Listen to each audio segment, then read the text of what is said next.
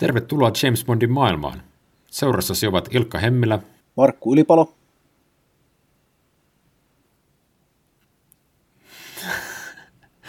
Ajatteliko sä Joonas esitellä itsesi?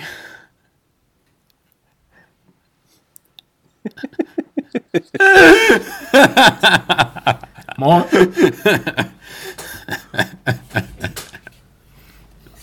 Moi vaan kaikki. Otetaan alusta. Kyllä, kyllä, no niin. Tervetuloa James Bondin maailmaan. Seurassasi ovat Ilkka Hemmilä, Markku Ylipalo. Ja Joonas Alanne. Tämä on Bondaillaan podcast ja tässä osassa James Bond astuu valkokankaalle.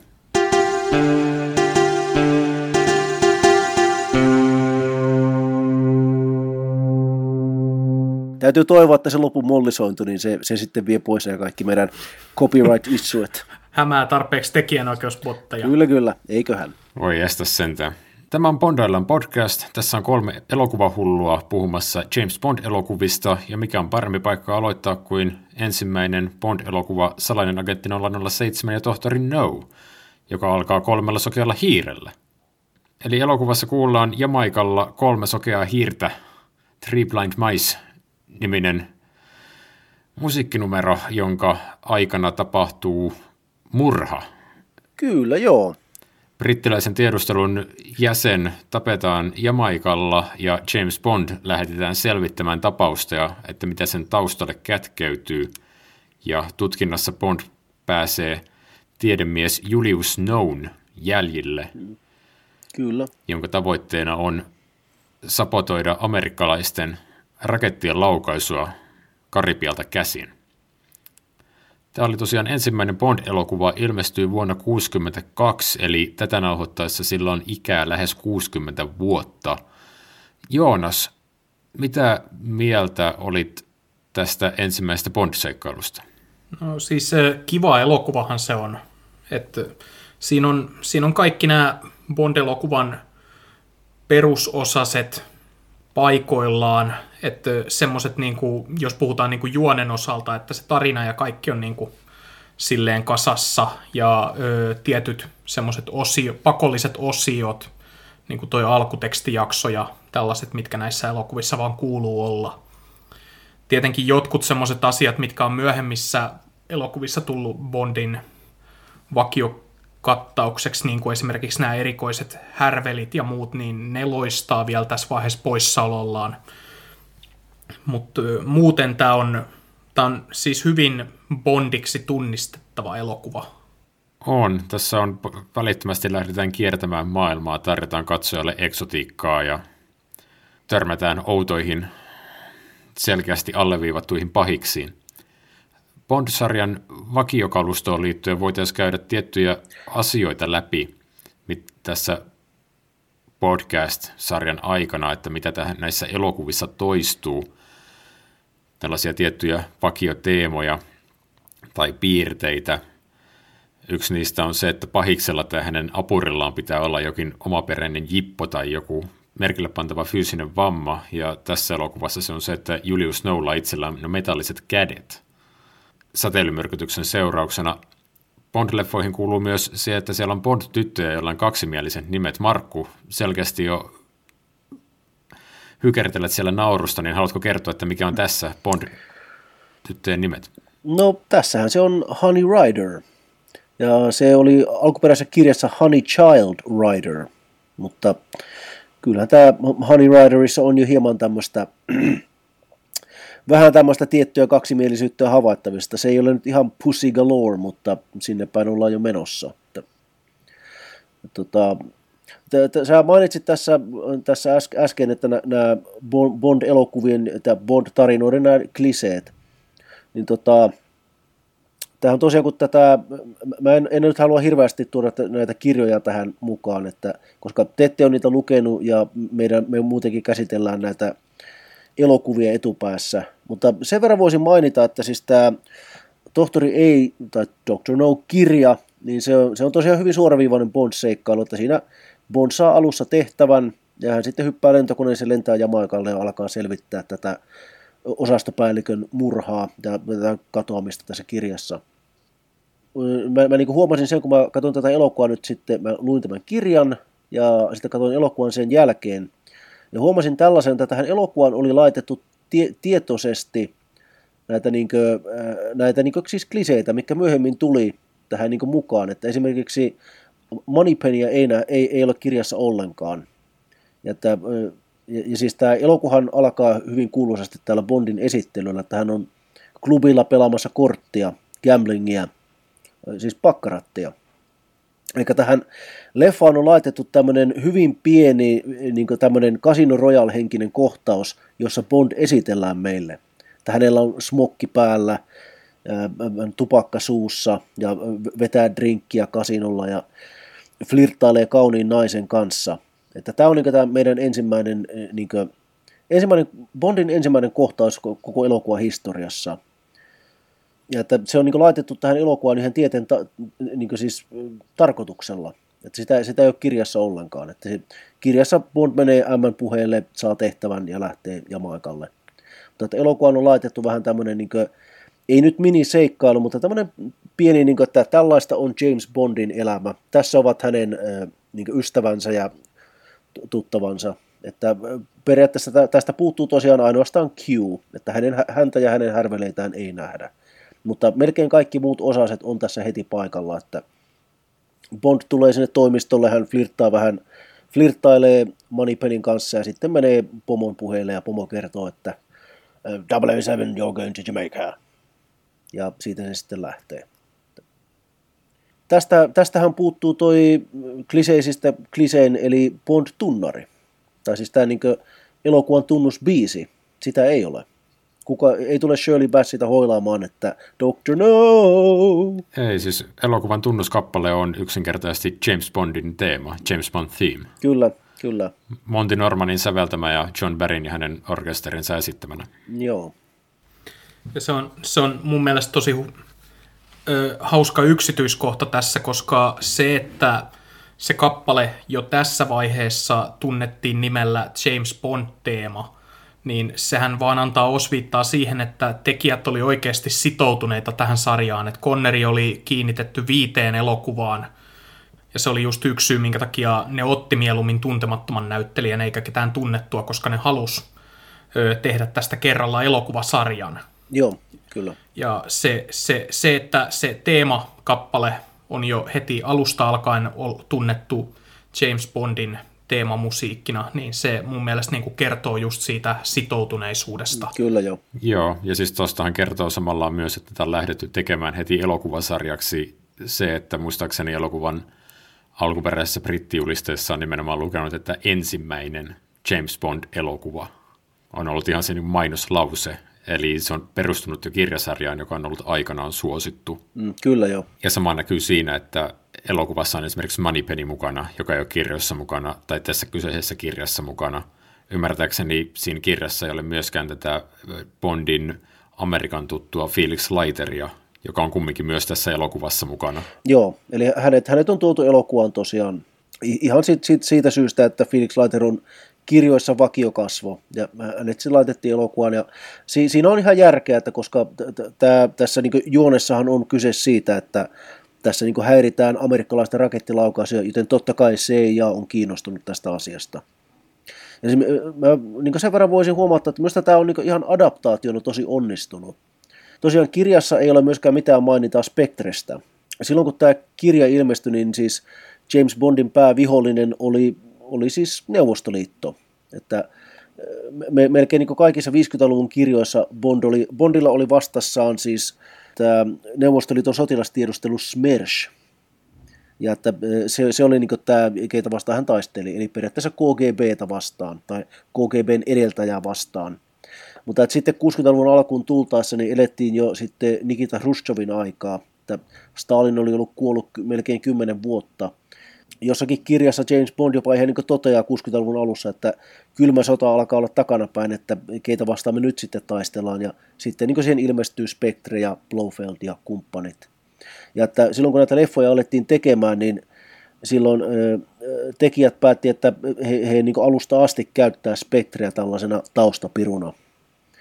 Ja se voi olla, osin syy voi olla siinäkin, että niin kuin me, syy voi olla siinäkin, että jos James Bond tappelee joka leffassa kommunisteja vastaan, niin miten näitä leffoja aletaan sitten myymään tyyliin vaikka mm, niin semmoisiin Euroopan maihin, jossa kommunistit istuu hallituksessa, niin kuin Suomessa monesti istui. Niin mä näkisin, että tässä on ihan selvästi haettu vähän tämmöistä niin vähemmän poliittista tulokulmaa. Mutta että kaikki nämä valinnat on tällaisia, että kun Salzman ja Broccoli alkoi tekemään James Bond-elokuvia, niin he, te, he teki tämmöisiä niin tietoisia valintoja. Nimenomaan se, että tehdään Bondille teema, annetaan tämmöiset vakionaamat, moneypenit ja ämmät ja muut, että laitetaan ne sinne Lontooseen, että tämä on, Bond lähtee seikkailemaan ja hän, hän aina käy fliittaamassa Moneypenin kanssa ja sitten käy M puheilla, saa tehtävän ja lähtee sitten tosiaan reissaamaan pitkin maailmaa. Mutta siis tässähän piti olla myös lisää näitä vakiokasvoja, joiden piti toistua elokuvasta toiseen. Et muun muassa tämä ihan vastikään edesmennyt Eunice Gayson, joka nähdään ensimmäisenä Bond-tyttönä tässä elokuvassa Sylvia Trenchin roolissa. Joo. Bond tapaa hänet siellä kasinolla tämän pelin tiimellyksessä ja sitten päätyy kaatamaan hänet sänkyynsä vähän myöhemmin. Ja siis alun perin tekijöillä oli suunnitelmana, että, että tämä Gasonin hahmo olisi palannut takaisin näissä kaikissa Connerin elokuvissa, mutta lopulta näin kävi ainoastaan tässä heti seuraavassa Bond-elokuvassa, eli James Bond Istanbulissa. Mm. Ja, vai mikä se on, Agentti 007 Istanbulissa. Joo, joka se oli lopulta aino, Joo, se oli lopulta ainoa elokuva, mihin hän palasi takaisin. Mm, Mutta niin kuin alun perin siinä oli niin kuin ajatuksena se, että Bondilla on näitä naisjuttuja ympäri maailmaa, mutta sitten hänellä on tämä yksi vakio, jonka luokse hän aina palaa. Mm. Ilmeisesti vakinainen valloitus, mutta ei kumminkaan mitään liian vakinaista niin kuin ns. vakavasti otettavaa suhdetta. Mutta tuossahan... Mm. Tossa... Joo, en, en mä tiedä. Tekijätkään ei halunnut selvästi miettiä sitä niin kuin, sitoutumista mahdollisesti tulevaisuudessa, ja sen takia päättivät skipata koko vakiotyttöystävän, tai mikä vakiopanon kuvion pois tästä. Silvia Trenchin hahmossahan on vielä semmoinen lisäjippo, että ymmärtääkseni Lois Maxwell, joka esittää siis Moneypenin hahmoa, niin hänelle ymmärtääkseni tarjottiin mahdollisuus valita, että kumman hahmon sä haluat ottaa. Haluatko sä ottaa tämän on-off-tyttöystävän, joka tulisi olemaan tässä Connerin seurana kaikissa elokuvissa, vai haluatko sä ottaa tämän sihteerin? Ja sitten hän otti sen sihteerin. Ja sitten tietenkin jälkikäteen voisi, jos puhutaan tämän sarjan perspektiivistä, niin ajatella, että hyvä valinta, että kun toisaalta oli hahmo, joka päätyi mukaan kahteen elokuvaan, ja toisaalta hahmo, joka päätyi mukaan 14. Mm, kyllä. Ja sitä pidemmälle kyllä. hän siis niin kuin isetti itse vain 14, kunnes aika jätti. Mm. Ää, mitä mieltä te olette itse Sean Connerin valinnasta? Hänhän oli, kuten tuossa Joonas sivusi, niin aika nobody tässä vaiheessa uransa. Nykyään tietenkin hyvin ikoninen filmitähti, mutta tämä oli hänen iso näytön paikkansa. Mä en ole tästä ihan varma, mutta et korjatkaa, jos tiedätte paremmin, mutta mä oon jostain lukenut, että Konneri työskenteli hautausurakoitsijana silloin, kun tämä elokuva ilmestyi. Et se oli niinku se hänen varsinainen leipätyö ennen kuin hän alkoi tienaamaan näyttelemisellä. No siis Joo, siis, siis Connerin omien sanojensa mukaan äh, hän on niin tehnyt paljon siis äh, hanttihommia, mikä on siis totta niin monista muistakin näyttelijöistä, että siis toi samaan tapaan Harrison Ford hän oli puuseppä silloin, kun hän alkoi, teke, alkoi tekemään Han Solon roolia mutta siis Connerilla oli pari leffaa takanansa, että se oli ollut jossain tämmöisessä sotilasfarssissa niin toisessa pääosassa, mutta siis tämmöisen niin kuin, öö, siis joku tämmöinen niin tyylin brittiläinen, ei nyt Pekka ja Pätkä, mutta jotain niin tämmöistä typerää farssia, mitä ei niin ehkä ole nähty, nähty Suomessa koskaan. Mutta sitten hänellä oli tämmöinen vähän isompi rooli Disney-elokuvassa Darby O'Gill and the Little People – mikä on tämmöinen niin Disney on tämmöisen niin Irlantiin sijoittuva oikeiden näyttelijöiden kanssa tehty satuelokuva, missä on, niin Connery esittää, hän on tämmöinen joku ehkä niin paimen tai joku tämmöinen niin maalaispoika, ja hänellä on yksi kohtaus, missä hän sitten, hän menee baariin, ja täällä baarissa on tämmöinen öykkäri, joka kiusaa tämmöistä vanhaa miestä Darby O'Gillia, ja sitten tämä Sean Conneryn hahmo sitten tosiaan niin puolustaa tätä vanhempaa miestä ja vetää tätä öykkäriä turpaan. Ja se, hän on tämmöinen hyvin niin lyhyt tappelukohtaus, mutta ilmeisesti tosiaan Broccoli ja Saltzman näki tämän elokuvan, että, tai siis Connery oli niin agenttinsa kautta niin il, il, ilmoittanut, että hän haluaisi tämän roolin, ja sitten nämä, niin nämä tuottajat katsoivat tämän Disney-elokuvan, missä on tämmöinen niin Conneryn hyvin lyhyt tappelukohtaus. Heidän mielestään niin pelkästään tämä, niin kuin, tämä hyvin lyhyt tappelukohtaus niin niin ilminööräsi, että hän on tämmöinen fyysinen näyttelijä, että hän te, uskaltaa tehdä omat stuntit. Ja, ja että niin hän näyttää vakuuttavalta, kun hän vetää turpaan jotain niin tyyppiä. Ni, niin, niin, niin kuin tässä puhuttiin just, että Conner oli, oli haudankaivaja ja sitten se on, oli myöskin miesmalli ja Mr. Universe ja mitäs kaikkea muuta hän on ehtinyt tehdäkään, mutta niin tosiaan hyvin fyysinen mies, työväenluokkainen mies. Ja te, tämähän ei ollenkaan ollut niin tämä Ian Flemingin ajatus, mitä Bondin pitäisi olla. Ei, ja siis toihan ymmärtääkseni liittyi, ö, tai mä olisin kuullut tästä tarinan, että Connery itse ajatteli suurin piirtein samalla tavalla, että kun koekuvaukset oli käyty ja tietenkin siinä oli harkittu paljon muitakin näyttelijöitä, ja kun hänelle siis lopulta tarjottiin roolia, niin olisiko ollut niin, että hän asuu Lontoossa lähellä jotakuta muuta tämän ensimmäisen Bond-elokuvan näyttelijä, olisiko ollut Ursula Andres, ja meni sitten hänen luoksensa ja ihmetteli, niin kuin, että miten tämä on mahdollista, mä en ole Bond. Et siis vaikka hänellä on se niin kuin fyysinen puoli, niin hän ei ole kumminkaan se niin kuin charmantti puoli. Mutta se sitten oli asia, mikä ikään kuin otettiin vartavasten haltuun tätä elokuvaa varten.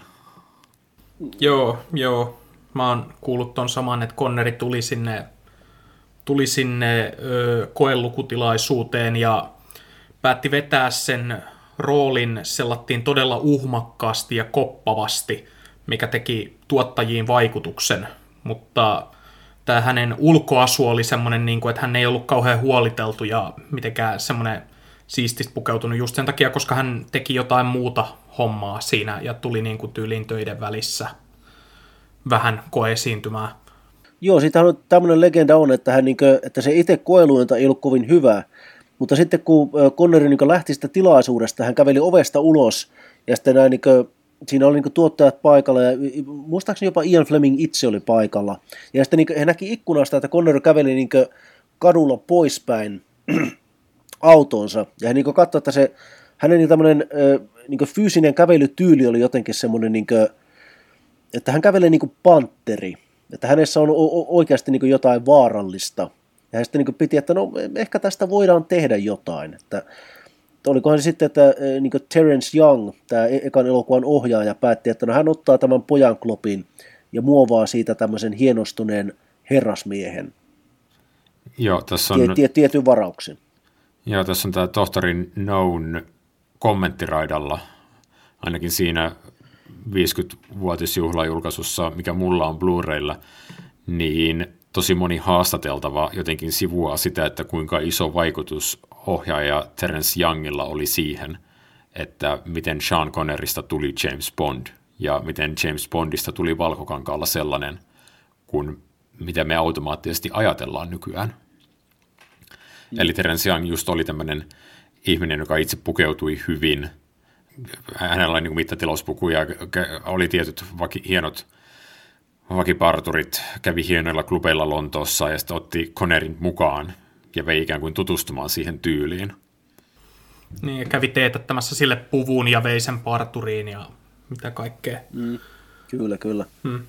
Joo, ja sitten kun me nähdään Bond jossain seurapiiriklubilla tämän elokuvan ensimmäisessä kuvassa, missä Bond nähdään, niin se on ikään kuin juuri se ympäristö, mihin Sean Connery ikään kuin ajettiin sisään. Tästä oli, oli myös niin tämmöinen, tota, tämmöinen, että kun siis, silloin kun tätä castingia alettiin miettimään, niin tosiaan siis ilmeisesti Broccoli ja Saltzman molemmat tunsi niin Cary Grantin henkilökohtaisesti, ja he tykkäsivät elokuvasta North by Northwest, eli Hitchcockin vaarallinen romanssi.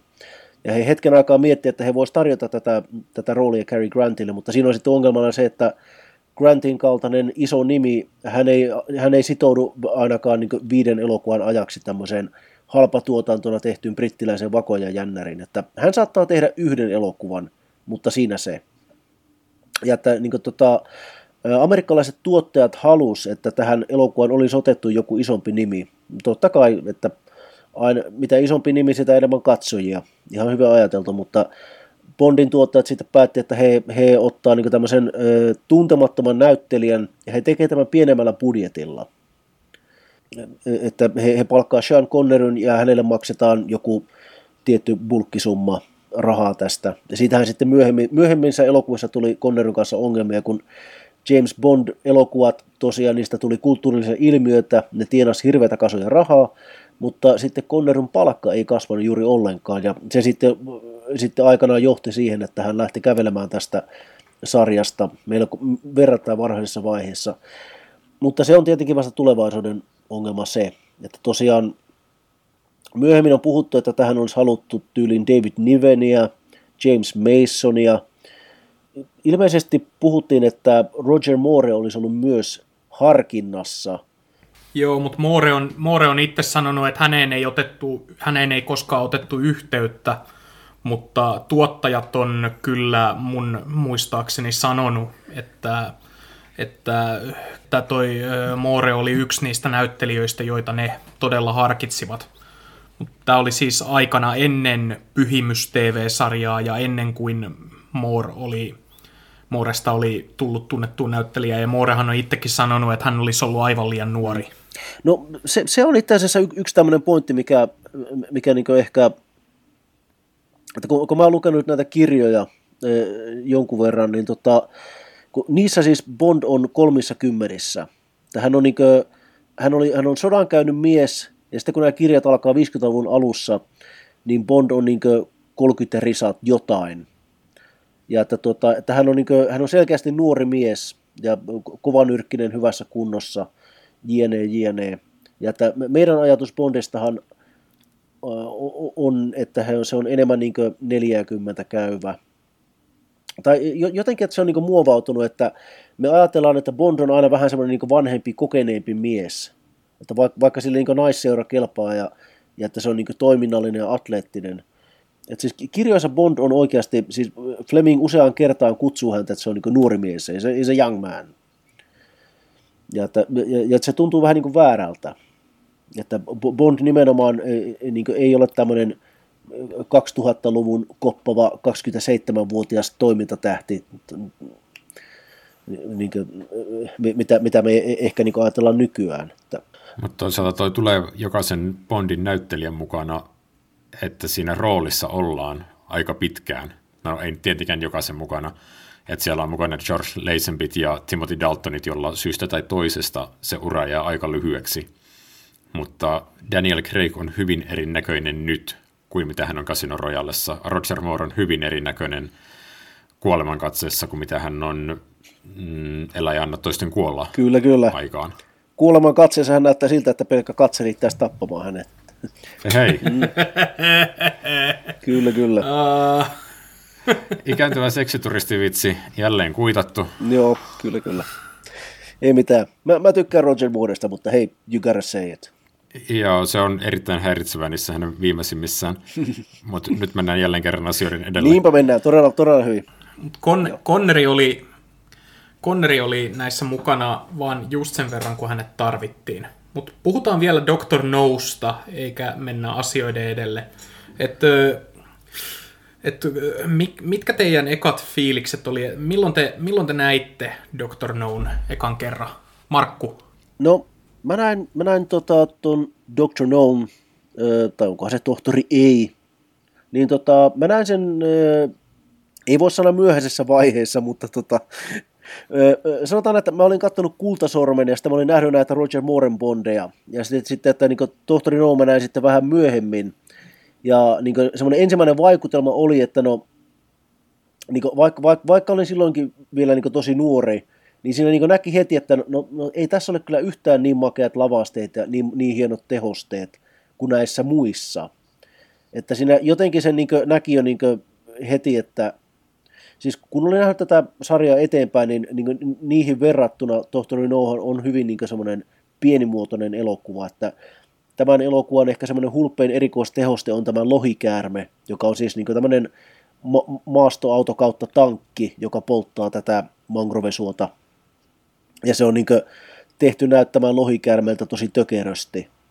Mutta että, eihän sen tarkoitus ole ollakaan mikään niin uskottava lohikäärme, vaan siis se on tämmöinen tämmöinen niin erikoinen härveli, joka sitten tosiaan, jos, johon on liitetty liekin heitin.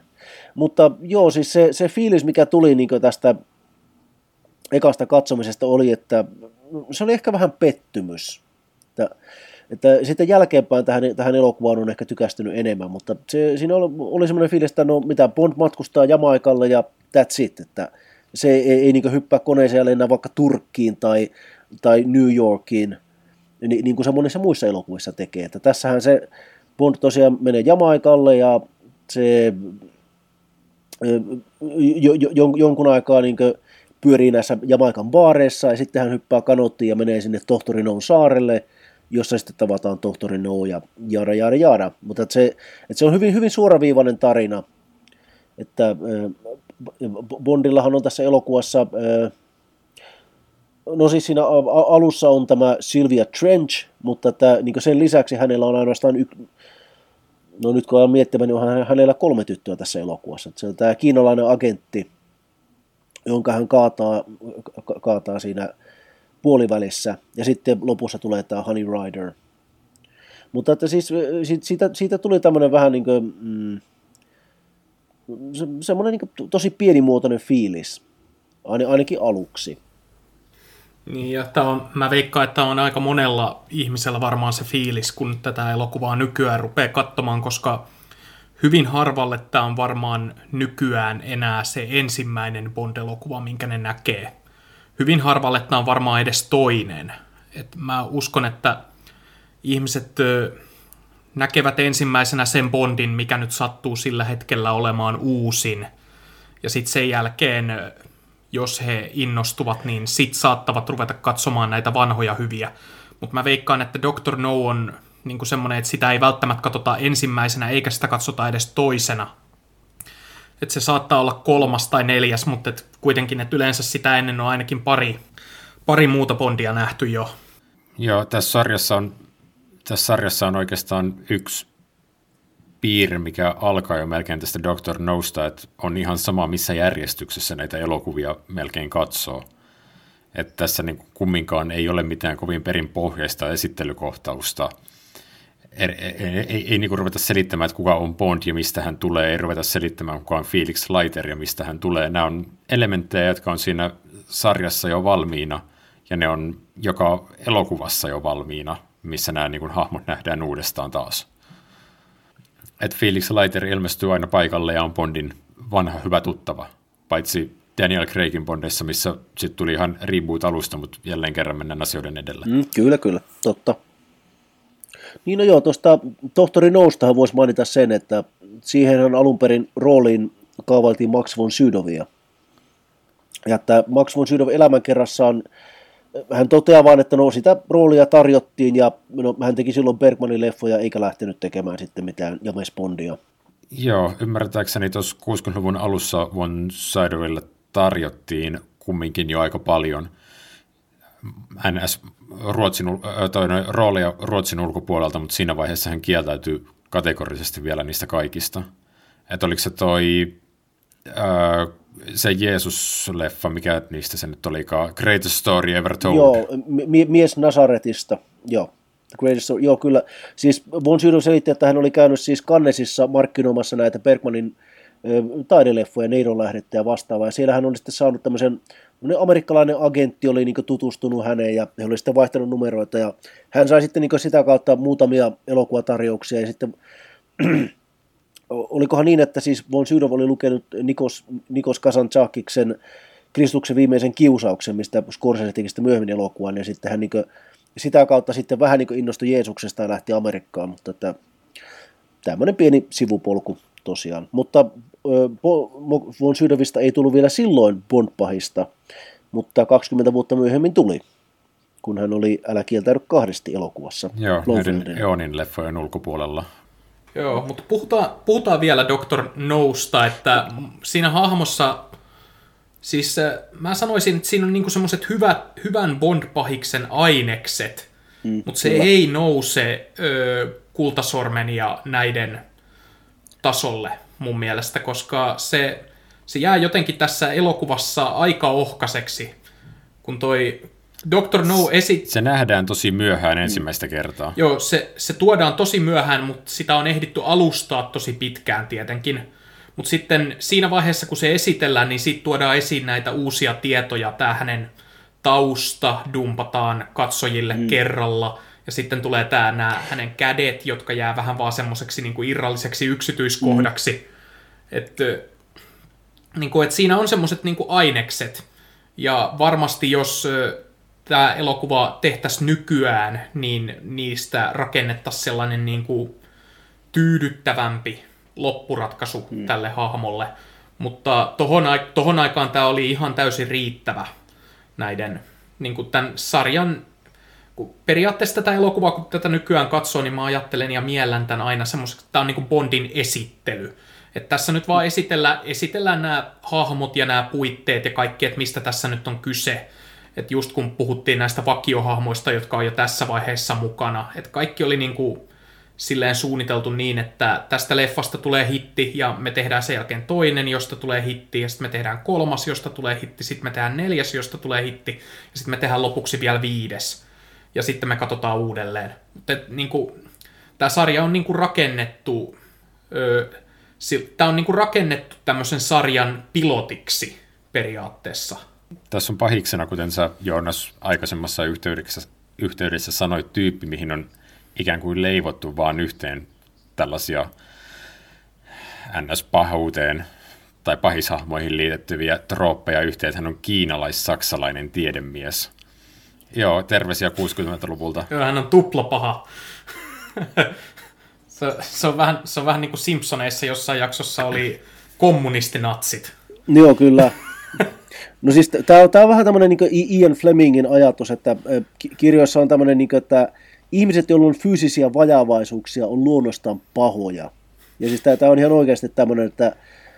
Joo, se on, se on, se on niin hyvä motivaattori tämmöiseen no siis, pahaan toimintaan.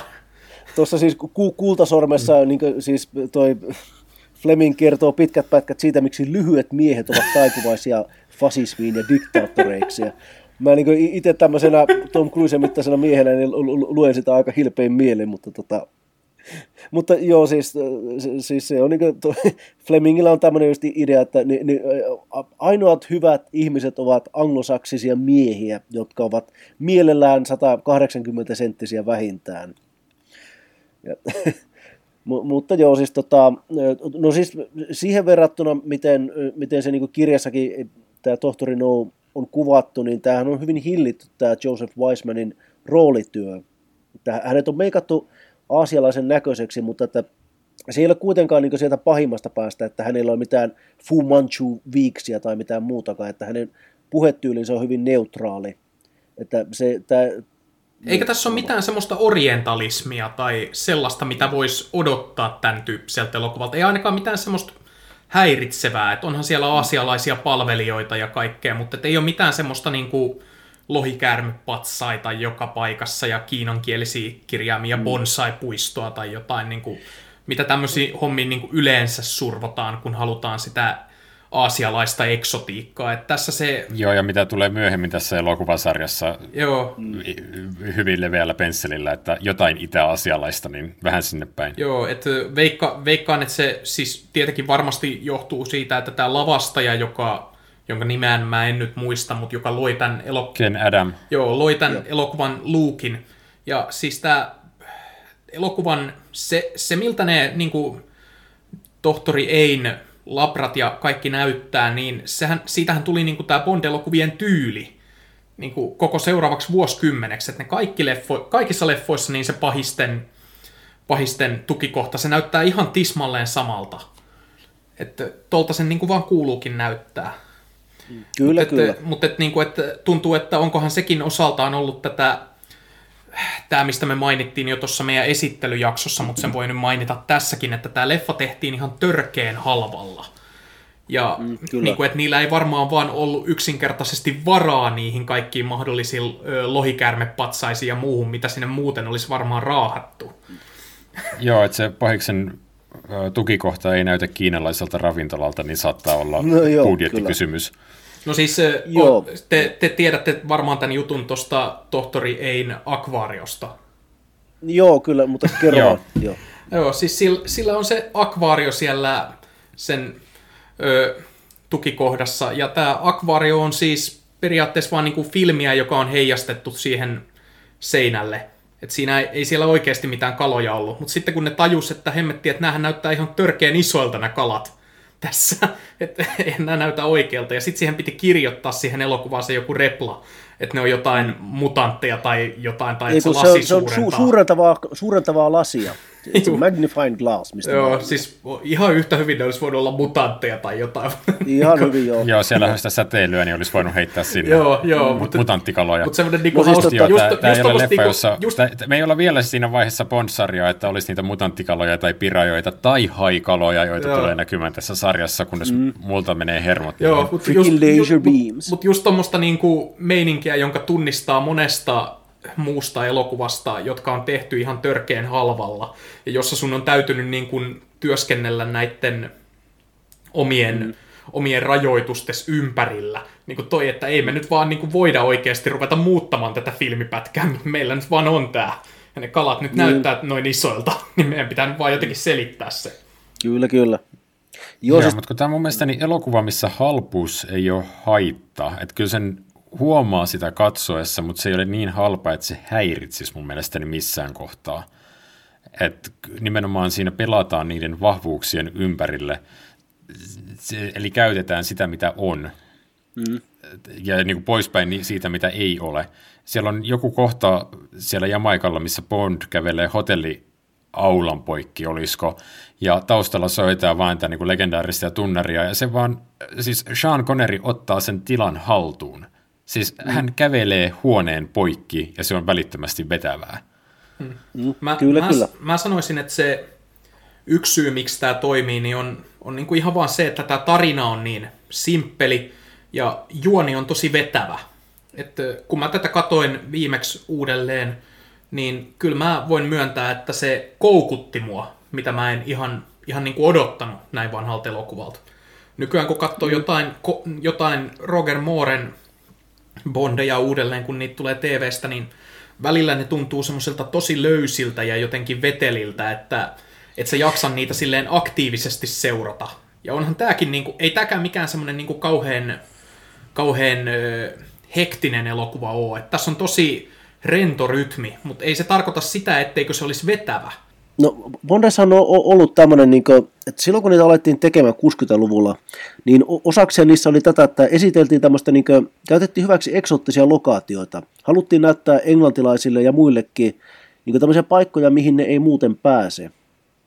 Nykyään totta kai niin matkustaminen ja Instagramit ja muut on tuonut tämmöiset eksoottiset ja muut tosi lähelle, mutta että niin 50-60-luvulla, kun, niin kuin, kun James Bondista tuli ilmiö, niin tämmöiset niin just eksoottiset paikat ja hienot niin Jamaika, Turkki, Bahamasaaret, niin näitä niin kuin, ihmiset tuli osaksi elokuvien katsomaan pelkästään niin hienoja kuvia just näistä palmupuista ja auringoista ja tämmöisestä. Ja tota, Roger Mooren kaudellahan, niistähän tuli sitten jopa tämmöistä niin itsetarkoituksellista, että meidän pitää käydä Venetsiassa ja Rio de Janeirossa ja vaikka missä. Ja niihin elokuviin tuli löysää pelkästään sen takia, että niin Connerin leffoissa, niin ensimmäisessä leffoissahan, nämähän on hyvin suoraviivaisia, että okei, meillä on eksoottinen tapahtumapaikka, mutta se on tämä yksi. Ja että se ei ole pelkästään sitä, että me, me niin esitellään, että kattokaa miten hienoja rantoja täällä on ja onpas kauniita tyttöjä, vaikka sitäkin totta kai on.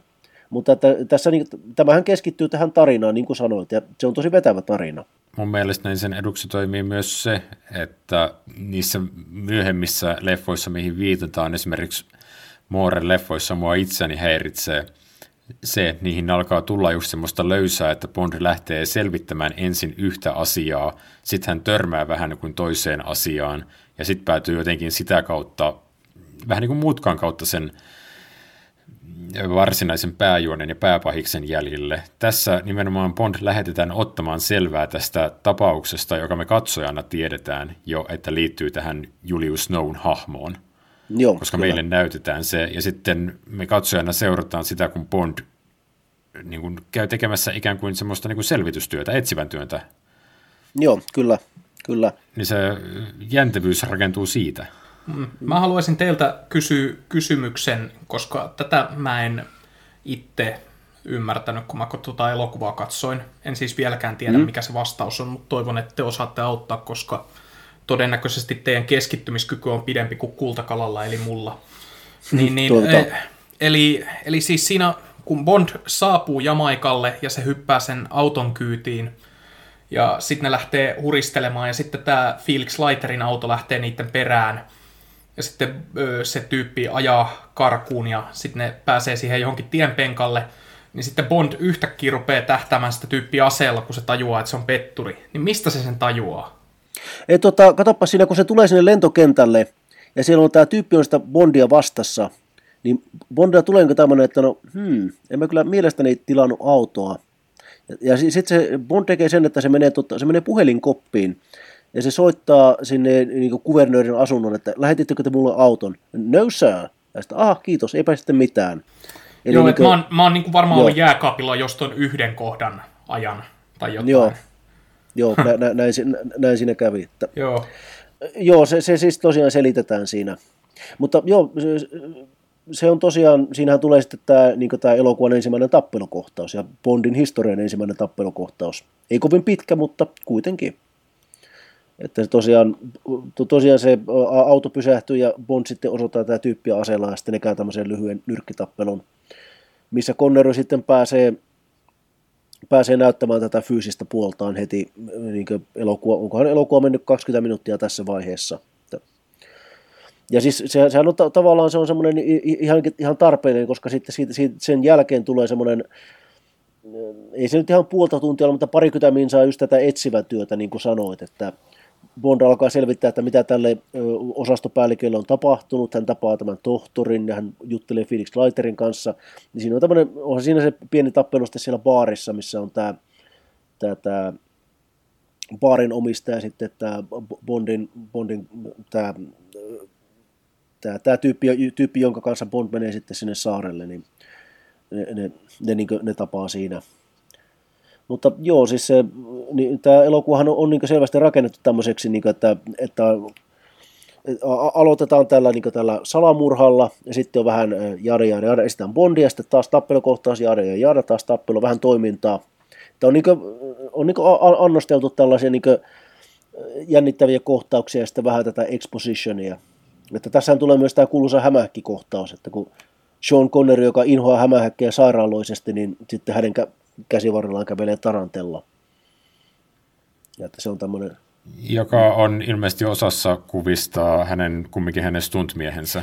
Kyllä joo, ja siis se on tämä stuntmies... Bob, mikä se nimi oli? Bob, Bob, Bob Simmons. Markku? Bob Simmons, joo. Joo, joka myös on tämän elokuvan alussa, kun on tämä ikoninen uh, kuva, jossa ikään kuin Bond kävelee sivuittain valkoista taustaa vasten, ja häntä osa, katsotaan asenpiipun näkökulmasta, kun häntä osoitetaan aseella. Joo. Sitten hän hyppää 90 astetta ja ampuu hän tätä aseella osoittajaa, niin eikö sitä Bob Simmons nimenomaan? Kyllä joo. Joo, siis tota... Ilmeisesti syystä tai toisesta koneri ei ollut käytettävissä siinä kuvauspäivänä, joten sitten siinä vaan laitettiin kaverille hattu päähän ja todettiin, että no tämä käy tähän tarkoitukseen. Joo, siis se on toi, toi Morris Binder, joka siis suunnittelee kaikki nämä Bondien alkutekstijaksot yhtä lukunottamatta, mutta Joo, siis Maurice Binder teki, teki juuri näitä hienoja uivia kaloja ja hyppiä, hyppiviä naisia ja tällaisia. Niin ne, ne, ne, oli Binderin idealta ja sitten tosiaan Maurice Binder sitten, sitten niin keksi tällaisen, että laitetaan alkuun tämmöinen pieni, niin kuin, että hei herätys siellä, tämä on toimintaelokuva.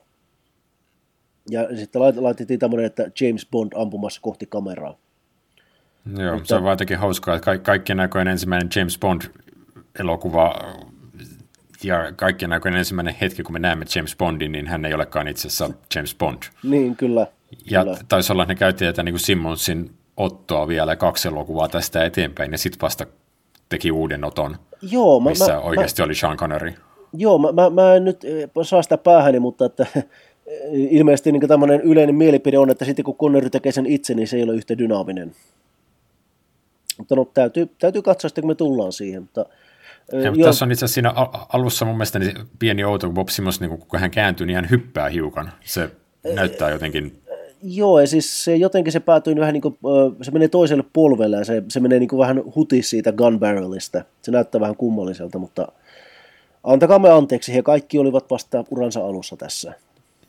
Joo, ja siinä ehkä myös näkyy se, että tämä on kuvattu halvalla ja että tätä ei ole haluttu hinkata liian pitkään. Mm, kyllä, kyllä. Joo, mutta niin, niin... Joo, mutta siis tästä, tässä on niin nyt usein toistettu se, että on kuvattu halvalla. Viime jaksossa tuli, mä itse totesin sen, että aikalaisbudjetti oli miljoona dollaria, 300 000 puntaa. Ja olisiko se ollut niin, että ne sai jostain sitten, kun tämä miljoona tuli sieltä Amerikasta United Artists studiolta, Joo. niin olisiko ne ollut, että ne sai jostain 100 000 taalaa ylimääräistä, millä tehtiin sitten se loppukohtauksen perinteinen räjähdys, että Bond on pahiksen tukikohtaan mennyt ja sitten se tukikohta tietenkin lopussa räjähtää, niin olisiko se niin kuin tehty jollain lisärahoituksella? Mm, se voi olla. Että ehkä, ehkä ne on näyttänyt jotakin niin studiolla, että me ollaan kuvattu tällaista, saataisiin vähän lisää. Että se on... Mä en ole tosta nyt ihan varma. Tota, Okei. Okay. Sano vaan. Joo, tämä tuli myös mun mielestä siinä kommenttiraidalla esille.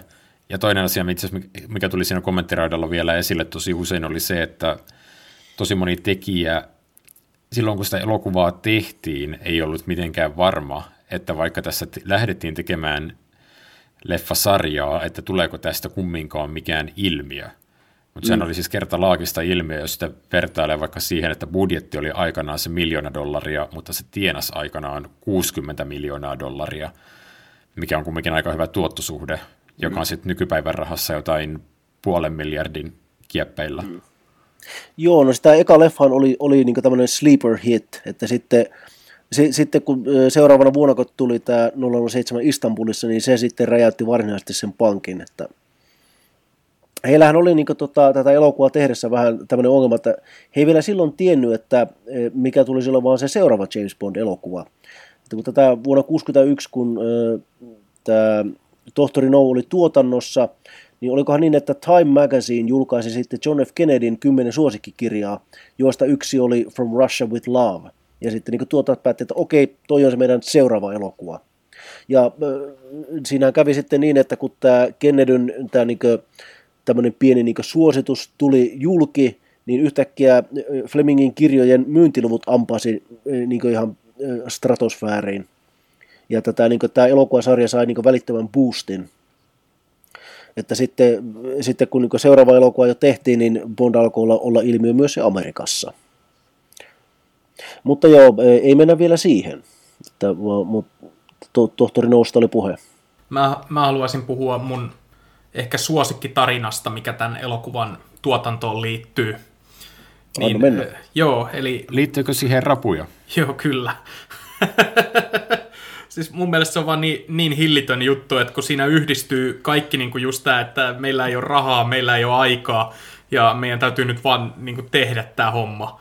Niin tosiaan kun tässä elokuvan lopussa Honey Rider on ö, tohtori Ein vankina ja kun mä katoin sitä leffaa tuossa just uudelleen, niin mä aloin niin kuin miettiä tätä, että tätä, että tämä voisi olla niin kuin paljon vetävämpi, jos tämä loppuratkaisu, että kun Bond takoo tämän Dr. Noon kanveesiin ja, niin, ja tappaa sen siellä radioaktiivisessa hapossa. Ja sitten sen jälkeen ryntää etsimään Honey Rideria. Ja me ei siis nähdä Honey Rideria ennen kuin vasta semmoisessa tosi kömpelössä laajassa kuvassa, kun Bond ryntää sinne huoneeseen, missä hänet on sidottu semmoisen venealtaan reunaan, ja siinä niin kuin näyttää siltä, että siinä odotellaan sitä, että se vuorovesi tulee ja hukuttaa hänet. Mutta kun tätä ei ole alustettu meille mitenkään, niin se jännite ei ehdi rakentua eikä se vaan toimi. Ja mm. sitten kun mä miettisin tätä, että miksiköhän se on noin kömpelöä, että kun jotenkin tuntuu, että nämä tekijät kuitenkin osas pääasiassa hommansa, niin no, siis se syyhän oli se, että ne, sen piti alun perin olla ihan erilainen sen loppukohtauksen, että sen Honey Riderin piti olla siinä ja siinä piti olla rapuja, jotka on päästetty siihen tappamaan hänet. Että kun hän on sidottuna. Mutta sitten ongelma tuli, että kun ne oli tilannut sinne Jamaikalle rapuja, niin ne ravut oli pakastettu ja ne oli kuollut eikä ne liikkunut enää. niin sitten niiden piti, niiden piti niinku lennosta kehittää uusi ansa, johon tämän naisen voisi laittaa. se, on, se on vaan jotain, niin, se, on, se on niin typerän kuulonen juttu, mutta et, niinku, se, mua se häiritsi siinä elokuvassa jo, että tämä tuntuu niin puolivillaiselta idealta. Se taisi olla, taisi, se olla, niin, taisi olla niin päin, että ne kuvasta Pinewoodilla ja sinne kylmään Englantiin, kun tilattiin rapuja, niin sitten ne tosiaan tuli pakasteina. Joo. Joo, mutta joo, totta, totta. Sitä oli tämmöistä vähän niin kuin juosten kustua sitten että, tässä loppukohdalla. Että. Joo, niin kuin, kuul, niin kuin kuuluukin olla, jos halutaan pitää kulut pieninä. Mm, kyllä, kyllä. No siis tuossa sen verran... Se on hauskaa, mä, mä no. sanon tästä, tästä kohdasta vielä. Siis se on hauska detalji, että Bond-sarjaan liitetään tämmöiset monimutkaiset kuolemanansat, johon kun pahis ottaa Bondin kiinni, niin hän vaan sitoo Bondin sinne ja sitten odottaa, että hän kuolee ajan myötä johonkin, jonkin tapahtuman seurauksena, sen sieltä vaan tappaisi hänet suoraan. Niin itse asiassa tässä ekassa elokuvassa ei varsinaisesti ole Bondille sellaista, mutta hänen sen kertaiselleen heilalleen on. No siis tuossa eh, kirjassa tämmöinen oli. Siis tohtori No oli kehitellyt Bondille tämmöisen niin esteradan, josta hänen pitää selvitä. Mutta tohtori No tekee taas tämän klassisen, että hän ei jää katsomaan, vaan hän menee nukkumaan. Ja hän selittää Bondille, että äh, tänne tulee niin tämmöinen laiva aamulla, mun pitää olla hyvin levännyt, joten minä menen nyt bye bye pois. Ja sitten Bond laitetaan tämmöiseen esterataan, missä se se, niin kuin, sen pitää kiivetä jotain putkea pitkin ylös ja sitten sen pitää mennä niin kuin, tunnelissa, missä on hämähäkkiä, toista tunnelissa, missä on niin kuin, tämmöinen, tu, tu, tu, niin kuin, se on niin tämmöinen tehty niin kuin, seinämät on tuli kuumia ja polttaa itsensä. Ja sitten niin lopuksi se muoskahtaa altaaseen, jossa on I kid you not jättiläiskalmari, jonka kanssa Bondin pitää taistella. Ja, ja, ja siis tota, No elokuvasta tämä jätettiin pois, että hypättiin niin suoraan sitten tavallaan lopputaisteluun, että Bondhan niin tosiaan jotain tunnelia pitkin siinä, siinä niin kar, niin karkaa sieltä eristyksestä, ja, ja siis se, se on ihan pöliä, että siis se, se ritilä, mistä Bond menee läpi, niin siis on tämmöinen vankiselli, ja sitten siinä on semmoinen miehen mentävä järkyttävä aukko, jossa on pieni ritilä edessä, että hmm, miten hän täältä pääsisi pakoon. Mutta joo, siis se, se on ilmeisesti jäänetä tästä kirjasta, missä tosiaan Bond menee tämmöisen ritilän läpi ja se ritila on niin tämän ansatunnelin alku. Ja että niin Bond ottaa oikeasti niin ihan, ihan kunnolla myös osumaa siinä, että siis sen, se saa niin pahoja palovammoja ja tällaisia, ja se joutuu tappelemaan sen mustekalan kanssa. Ja sitten se kirja päättyy niin, että tohtori No haudataan linnun paskaan, koska hänellä on siis tämmöinen guanokaivos. Ja Bond sitten dumppaa sille monta tonnia guanoa niskaan, ja tohtori No kuolee siinä. Että mä sanoisin, että tämä elokuvan lopputaistelu on paljon dynaamisempi, vaikka olisin kyllä halunnut nähdä sen jättiläiskalmaritaistelun. Musta tuntuu, että se mitä mä olen kirjoista ymmärtänyt, vaikka en ole tosiaan yhtään lukenut, on se, että no tietyllä tavalla ei ehkä häiritse mua itseäni, että vaikka meidän tarkoituksena on nyt puhua Bond-elokuvista, niin että mä en ole nähnyt, lukenut niitä kirjoja, koska jotenkin mulla on just toi käsitys, että vaikka Bond-elokuvat itse meni hölmöiksi, niin ei se kirjojen NS-realistinen Bond aina myöskään mitenkään ihan täysin järkevä ollut. Ei kyllä, ei kyllä. Että kyllä se Ian Fleming oli itsekin kirjoittaessa melkoinen pikkupoika, että se keksi kaikenlaista hauskaa. Että ja hän oli myös tämmöinen, sanotaan, että Ian Fleming oli myös teinipoika siinä mielessä, että kun Honey Rider nähdään eka kerran, niin hän on yläosattomissa.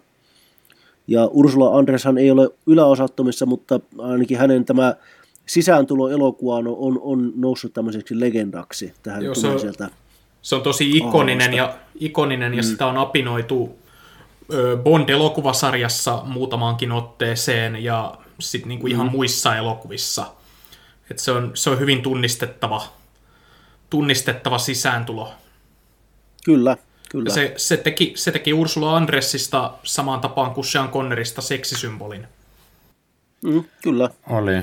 Ja olisiko Ursula Andressilla ollut sellainen, että hän tuossa kommenttiraidalla myös siis toteaa, että hän oli jotenkin, hän ei itse ollut halukas niin kuin, ottamaan elokuvarooleja vastaan, että hänellä oli tarjottu jo jotain aiempia elokuvarooleja – No okei, mä veikkaan, että siinä tapauksessa Sean Connery ei keskustelu hänen kanssaan. Mutta sitten lopulta hän otti tämän roolin vastaan, muistaakseni Kirk Douglasin suosituksesta.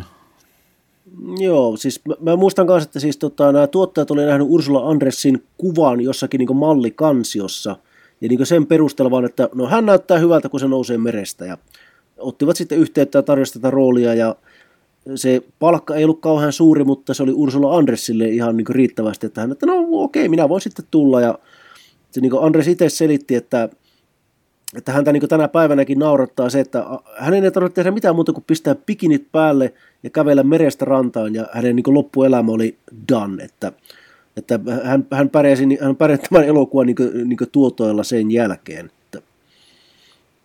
Mutta onhan siis se, se on niin tosi, tosi simppeli kohtaus, että Bond on niin täällä saarella, ja siellä ei pitäisi olla ketään muuta kuin tohtori on kätyrit ja hän, ja sitten yhtäkkiä täältä tulee tämä kuvan kaunis niin kuin, Fleming itse hyvin tyypillisellä tämmöisellä kerro, kerronta tavalla sanoo, että Botticellin Venus nousi merestä. Siis siinä, siinä, siinä jotenkin tiivistyy myös tämä, mistä Bond-elokuvissa on mun mielestä kyse, että se on, se on niinku seksiä ja vaaraa, kun sillä on se veitsi ja muuta niinku siinä kohtauksessa, että se niinku yhdistyy mm. tässä yhdessä kuvassa. Se, kyllä, se, kyllä. Jotenkin, se jotenkin tiivistää tiivistää mun mielestä tosi hyvin tämän koko elokuva, mm. elokuvasarjan. Kyllä, ja siis, tota, siis Ian Fleming tämän elokuvan nähtyään se oli, oli itse aika alamaissa, että Fleming oli kauhean niin tylyttää muutenkin, että hän ei tykännyt omista kirjoista, hän ei tykännyt, niin kuin, että hän kirjoitti Casino Royalin ja niin kaik, haukku sen kirjan suoraan, että uh, dreadful, ja sitten hän näki tämän elokuvan ja totesi, että uh, simply dreadful, uh.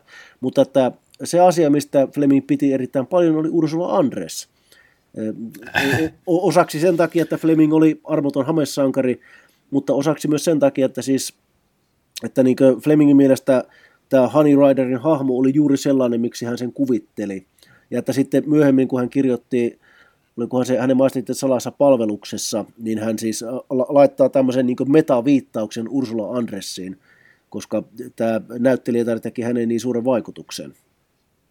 Että mutta joo, siis tota, nyt kun sä mainitsit tuosta tuon seksin ja väkivallan, niin voitaisiin siitäkin puhua vähän, että koska Bond-elokuvathan oli aikanansa, ei nyt vallankumouksellisia, mutta hyvin epätavallisia, että esimerkiksi Jenkeissä oli vielä käytössä production code, mikä niin kuin, kielsi, että Amerikassa elokuvissa ei saanut olla liian överiä väkivaltaa eikä liian överiä seksiä. Ja se, että James Bond on hahmo, joka niin eksplisiittisesti harrastaa extramarital affairs, niin jo, jo, pelkästään jo se oli hyvin ongelmallista. Joo, ja ymmärtääkseni myös tämä niin seksin ja väkivallan määrä oli se syy, että miksi tätä ei voitu tehdä Amerikassa. Joo, kyllä. Että se oli li- sen aikaiselle tuotantoympäristölle liikaa. Joo, ja siis toi, toi Terence Young sanoi, että he joutuivat jatkuvasti ongelmiin niin sen kanssa, että, että vaikka he teki tätä brittielokuvana, niin heillä koko ajan oli takaraivossa tämmöinen niin tai ei, ei nyt, ei nyt niin pelkästään takaraivossa, vaan siis niin ylemmät tahot United Artistsilta niin oli yhteydessä, että, että, että teidän pitää olla varovainen. Että, ja siis niin Terence Young selitti tätä, että, että brittiläiset, brittiläinen sensuuri, ei, niin kuin, että heillä oli ok, jos elokuvassa oli seksiä. Ja amerikkalaiselle sensuurille oli ok, jos elokuvassa oli väkivaltaa, mutta että sitten britit oli nyrpeitä näitä väkivaltakohtia kohtaan ja jenkit oli nyrpeitä, kun oli seksiä.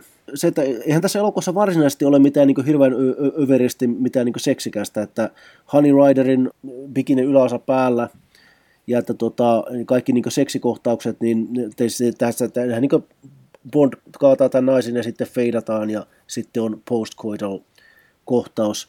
Mutta, niin, tai tota, siis sä, ja... sä tarkoitat, että tässä ei ole niin mitään semmoista ö, kauhean paljastavaa, että koska onhan toi nyt selvästi seksikästä kuitenkin. On, tot, totta kai se on, se on hottia, mutta että siis, niin, niin kuin sanoit, että ei mitään niin eksplisiittistä ei, ei ole. Mutta että se kohtaus, mistä oli eniten ongelmia, liittyy väkivaltaan, eli se on tämä tohtori Dent, professori Dentin murha, missä on tämä hyvin kuuluisa, että, että niin Bond you järjestää... Niin, että that's a Smith Wesson, you've had your six. Ja sitten hän ampuu kylmä, kylmäverisesti professori Dentin. Mutta että tota, että se, sen kanssa niillä, niillä oli ongelmia, että ilmeisesti se oli jotenkin kuvattu niin, että Bond sitten tyhjentää oman aseensa denttiin, ampuu häntä usean kertaan, mutta että lopullisessa versiossa hän ampuu sitä kahdesti. Että kerran, että hän ampuu niin asettoman miehen, ja sitten hän ampuu sitä kaatunutta ruumista vielä selkään, jos mä oikein muistan. Ja, ja että jo pelkästään tämä oli aika niin tiukkaa siihen aikaan.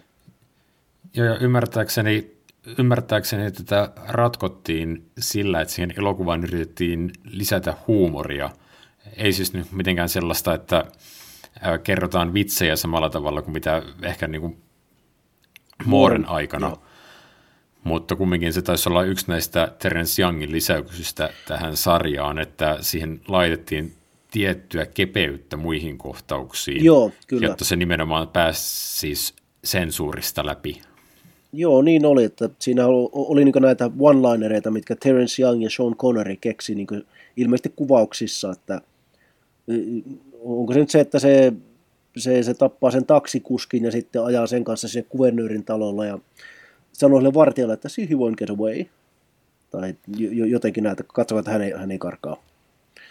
Ja, ja, ja, sitten se toinen, missä tämä missä tämä, tämä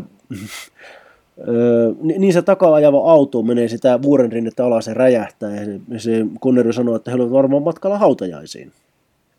Ei nyt mikään maailmankaikkeuden paras vitsi, mutta kuitenkin semmoinen niin hyvin tämmöinen niin tyly toteamus, että, että kun tämä, niin, että siinä on näitä tietyöläisiä, jotka katsovat, että ei herra jästäs auto räjähtää ja Connery vaan niin kuittaa kylmästi, että no, no, no he kuittaa sen niin vitsillä. Että Joo, ilmeisesti kertoo... tar- tarkoitus oli, että tosiaan vähän kevennetään. Joo, kertoo myös tietyllä tavalla huumorin kehittymisestä tai sen kehittymisestä, että mikä koetaan hauskaksi.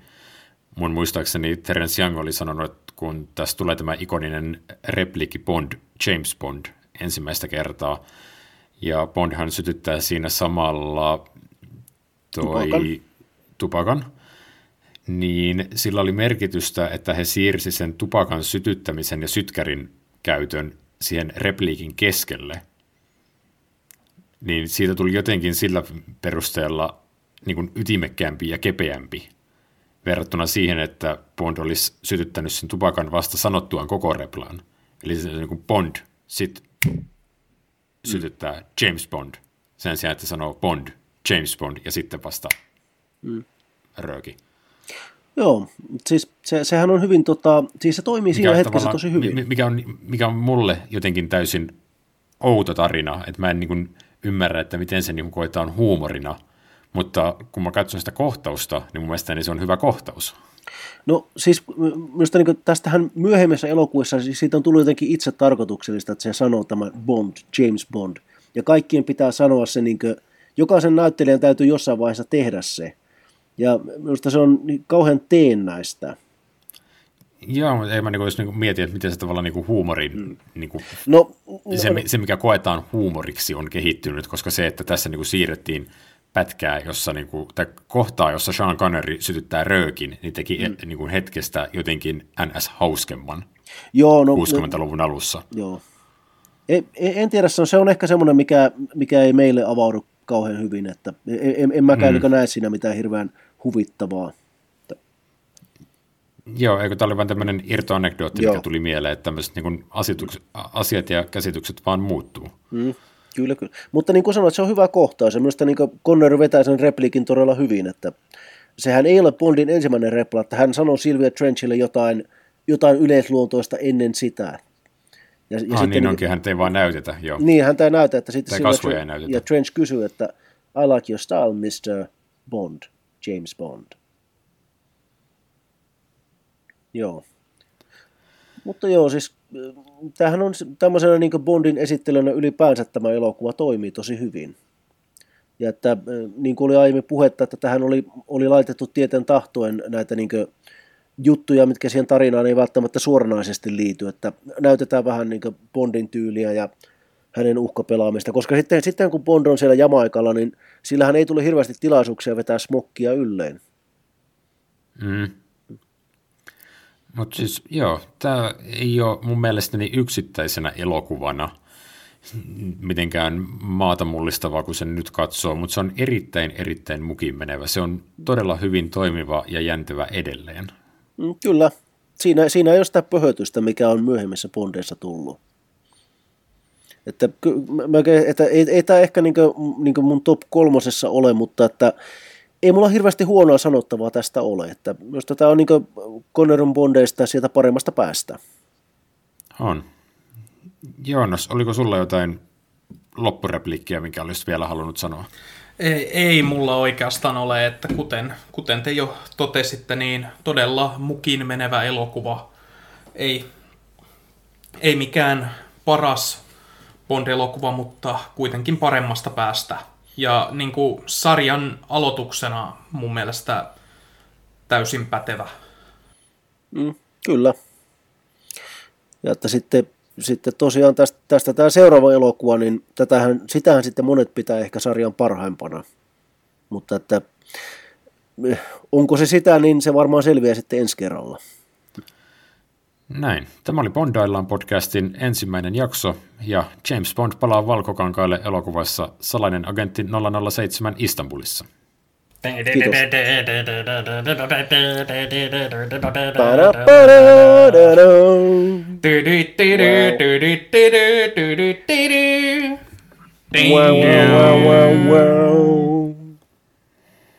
Pannaanko poikki?